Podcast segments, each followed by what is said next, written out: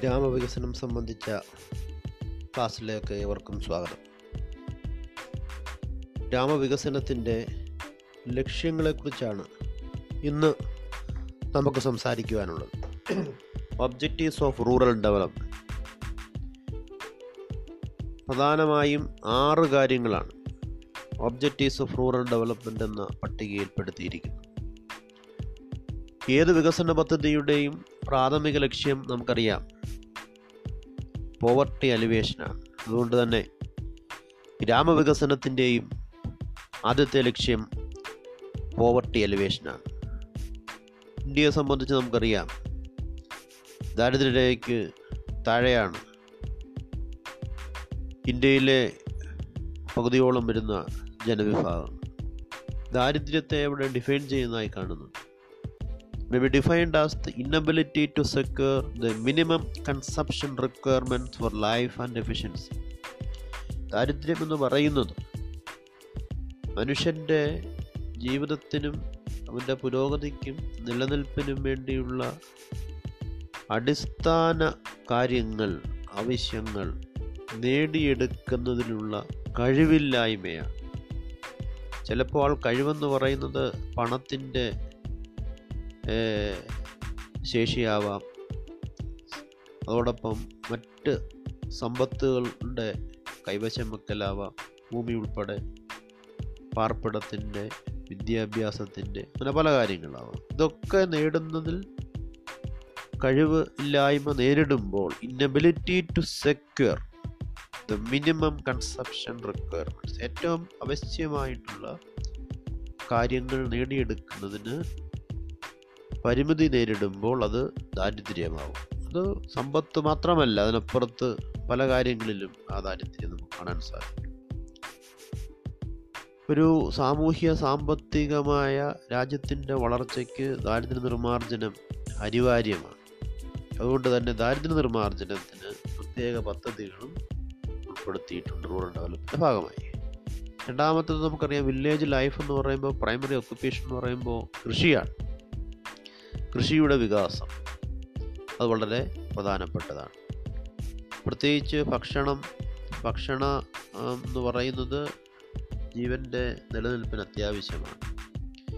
അതോടൊപ്പം തന്നെ ഭക്ഷ്യവിഭവങ്ങളുടെ മാർക്കറ്റിങ് ഇതിന്റെ കച്ചവടം ഇതെല്ലാം തന്നെ പ്രധാനപ്പെട്ട ഒരു വ്യാപാര സംഭവമാണ്.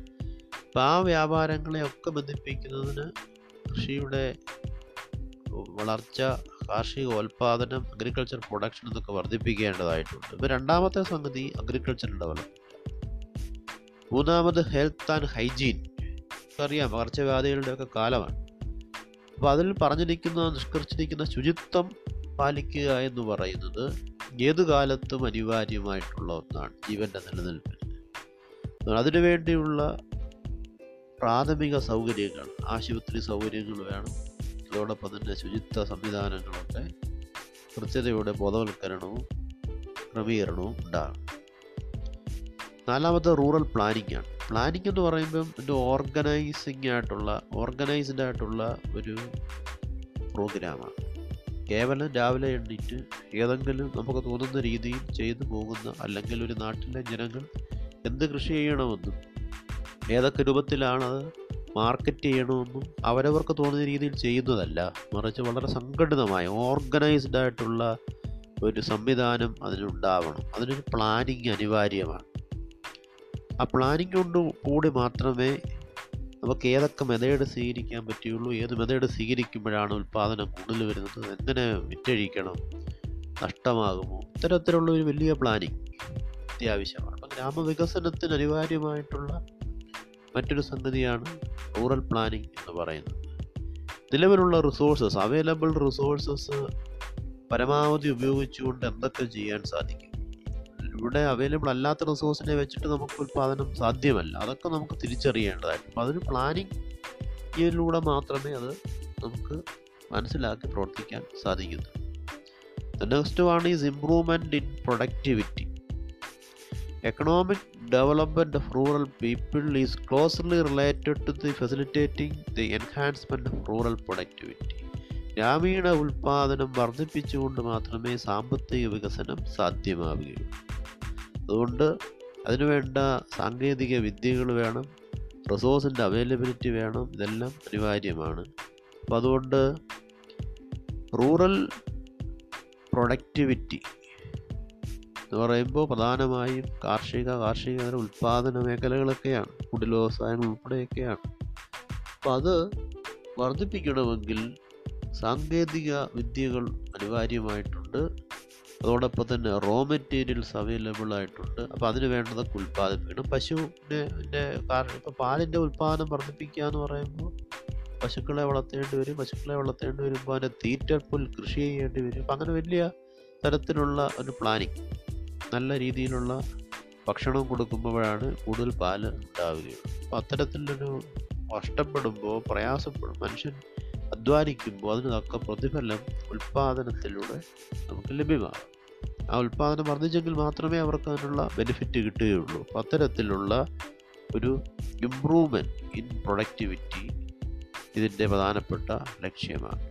The last one is improvement of quality of life ജീവിത ഗുണം നിലവാര വർധനയാണ് നമ്മുടെ ഗ്രാമീണ പ്രദേശങ്ങളിൽ എല്ലാവരും തന്നെ ഒരുമാതിരിപ്പെട്ട എല്ലാവരും ഈ പറയപ്പെടുന്ന ബുദ്ധിമുട്ട് അനുഭവിക്കുന്നവരാണ് അതുകൊണ്ട് അവർക്കെല്ലാം തന്നെ അടിസ്ഥാന സൗകര്യങ്ങൾ പൊതുവായി നമുക്ക് ഒരുക്കേണ്ടതായിട്ടുണ്ട് അവർക്ക് ഒരുപക്ഷെ സ്വകാര്യ ആശുപത്രികളിലോ സ്വകാര്യ വിദ്യാലയങ്ങളിലോ മറ്റു പണം കൊടുത്ത് ഉപയോഗിക്കുന്ന രീതിയിലുള്ള സംവിധാനങ്ങളെ പെട്ടെന്ന് ആശ്രയിക്കാൻ പറ്റിയില്ല പറ്റിയില്ല എന്ന് വരും. അപ്പോൾ അതിനുവേണ്ടി കമ്മ്യൂണിറ്റി ഇൻഫ്രാസ്ട്രക്ചർ ഫെസിലിറ്റീസ് അത് കുടിവെള്ളത്തിനും വൈദ്യുതിക്കും റോഡ് പ്രൈമറി ഹെൽത്ത് സെന്ററുകൾ പാർപ്പിട പദ്ധതികൾ വിദ്യാഭ്യാസ സ്ഥാപനങ്ങൾ ഇതെല്ലാം ക്രമീകരിക്കേണ്ടി വരും.